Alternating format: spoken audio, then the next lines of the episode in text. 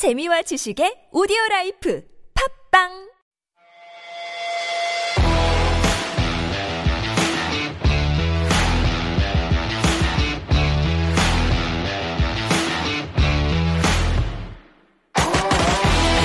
It's that in between time of the year, isn't it? When you're just coming down from the high and excitement of Christmas, and then the next festive day is coming up, but in a few days' time. So, what do we do with ourselves in the meantime? We just force ourselves to adjust to the mo- normal grind of another holiday coming up, or do we stay in the mood for celebration and cheer? My vote is for the latter. And maybe at least for today, we can stay in that spirit because somewhere in the world, it's still Christmas, right? It's Sunday, December 26, 2021. I'm Steve Hatherley, and this is the Steve Hatherley Show. First up today, Blink 182, Boxing Day.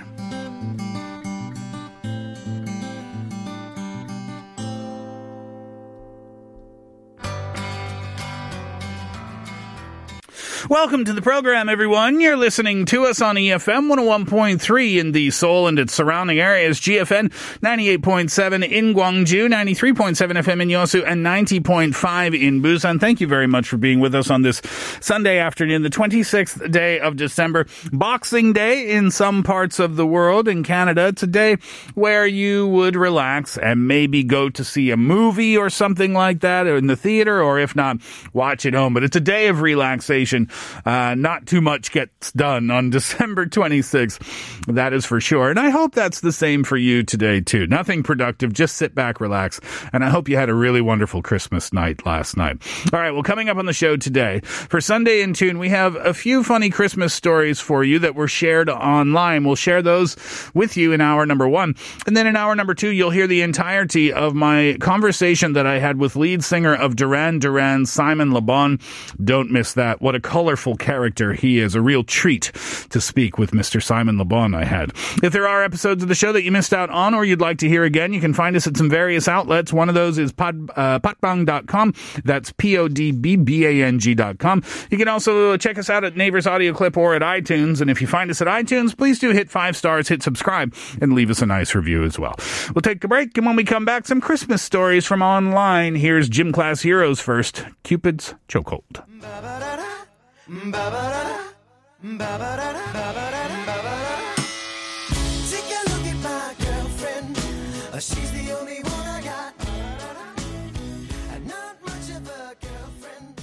Christmas stories from online. These should be a treat. Sometimes people find dates during the holidays because they don't want to spend them alone, but these are probably the reasons why you might not want to do that.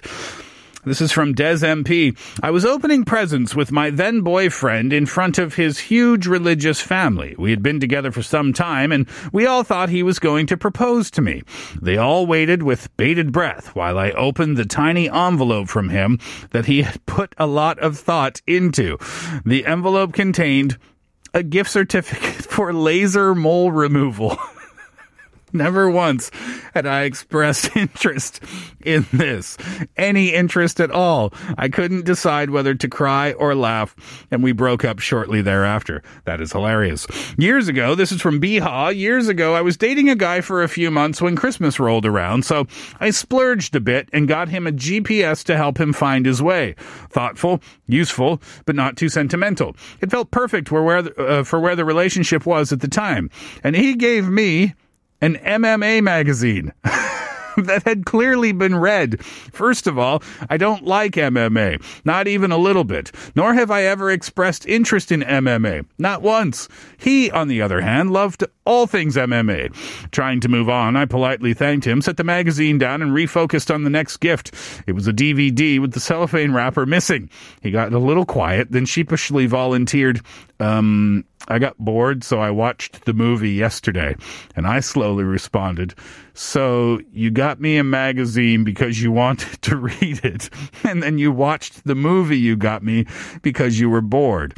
His only response was, Well, yeah, I guess so. We broke up a week later.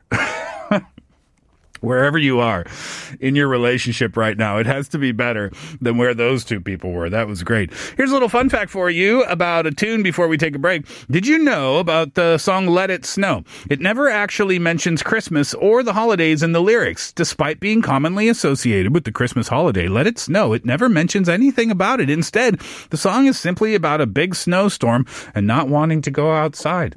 Let's hear it. Jessica Simpson, Let It Snow, Let It Snow, Let It Snow, and then NSYNC. I never knew the meaning of Christmas.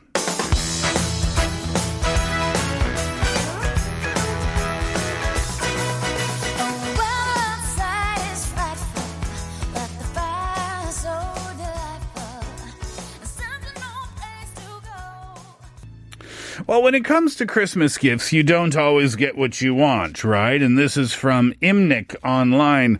My uncle got sent a letter. It got there a little bit before Christmas, and it was from his 18 year old son that he did not know he had. So, yeah, he told us at Christmas. That's, well, I mean, you know, is there a better time of year or a worse time of year?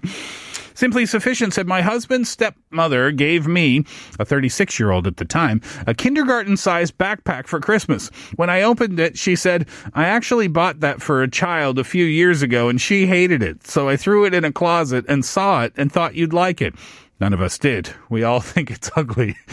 that same year, my ga- my I, they gave my three kids gifts totaling altogether fifteen dollars with the clearance stickers still on them. While her biological granddaughter opened a $300 unicorn. They made sure we knew it cost $300 and then pointed out uh, our clearance stickers to everyone, uh, what great deals they had found, which they were not. And then they made my kids leave the room so that their granddaughter could take pictures alone with her unicorn. It was the last Christmas that we visited them. Oh my. That is horrible. That is horrific, isn't it? Uh, let's do another Christmas song fun fact before we go to another break. Brenda Lee. She recorded the original version of Rockin' Around the Christmas Tree when she was only 13 years old. The song was written in 1958 by Johnny Marks, and when he asked her to perform the tune, she was surprised. She said, I was only 12, and I had not had a lot of success in records, but for some reason, he heard me and wanted to do it, so I did. The song wasn't recorded during the holidays, but that didn't stop Lee's producer, Owen Bradley, from trying to get the singer into the holiday spirit. He said, When I walked into the studio, uh, when she said I walked into the studio, uh, Owen had the lights way down low. The air conditioning was, I think, set to zero, and he had a Christmas tree and Christmas lights. I thought it was so special. Here's Brenda Lee rocking around the Christmas tree in the 98 degrees. This gift.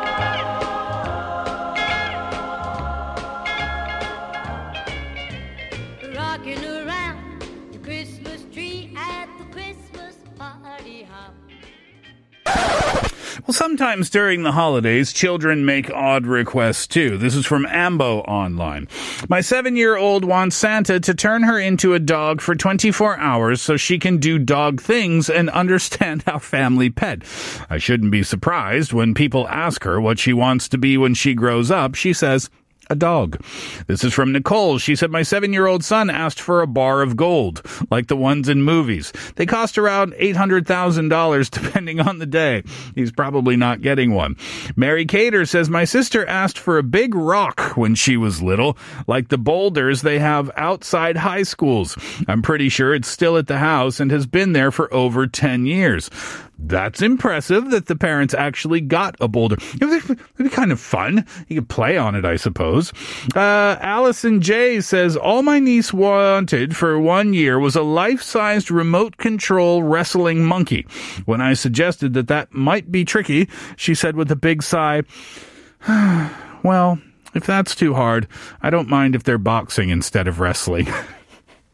Think she missed the hard part of that.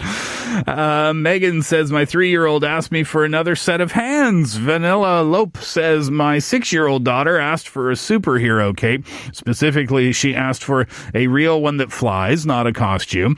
That one girl said, My one, uh, my six year old one year, my six year old sister asked for a stick for Christmas. That's it. We lived beside a forest, and she asked Santa for a stick. To be clear, there was nothing else on her wish list. Live next to a forest is my favorite part of that one.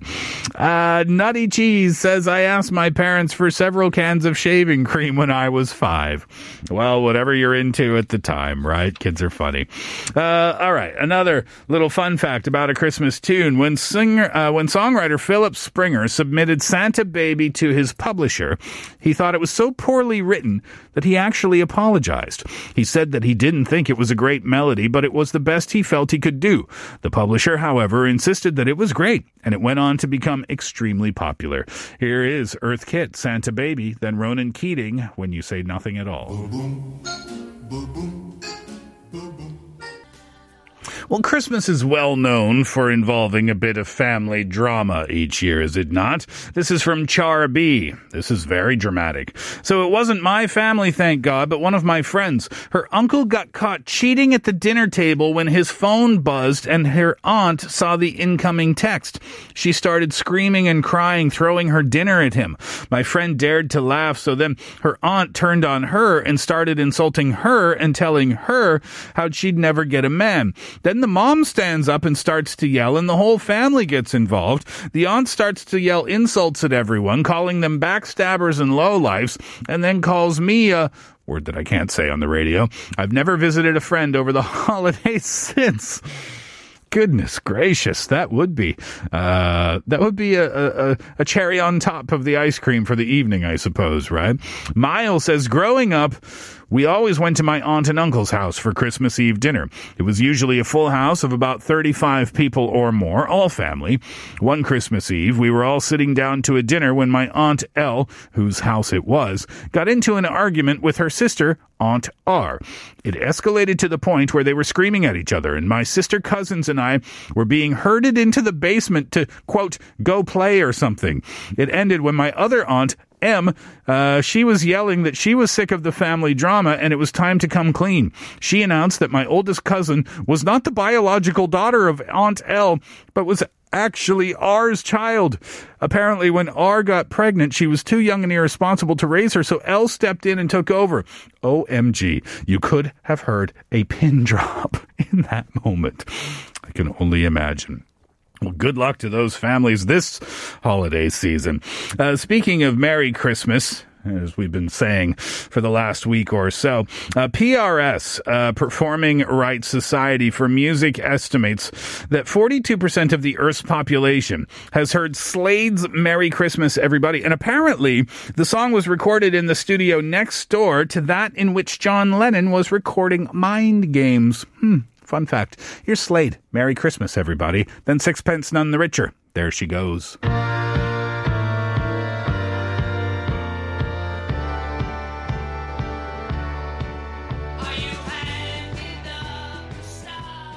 Well, sometimes during the holidays, disasters happen that are funny but not funny at the same time. Megan online said, When I was 10, my dad thought it would be a cute Christmas surprise for my mom to install a new crown or molding trim in the living room. Well, he didn't think about the bathroom on the other side of the wall and drilled a hole into the water pipe. The living room flooded instantly. We had to hire a plumber on Christmas Eve. We all felt bad making him work on the holidays, so we bought him a gift, and he even stayed for our Christmas dinner. Also, I'd just gotten a new pop album that I played on loop the entire time. I'm sure he appreciated that as well. Oh goodness me!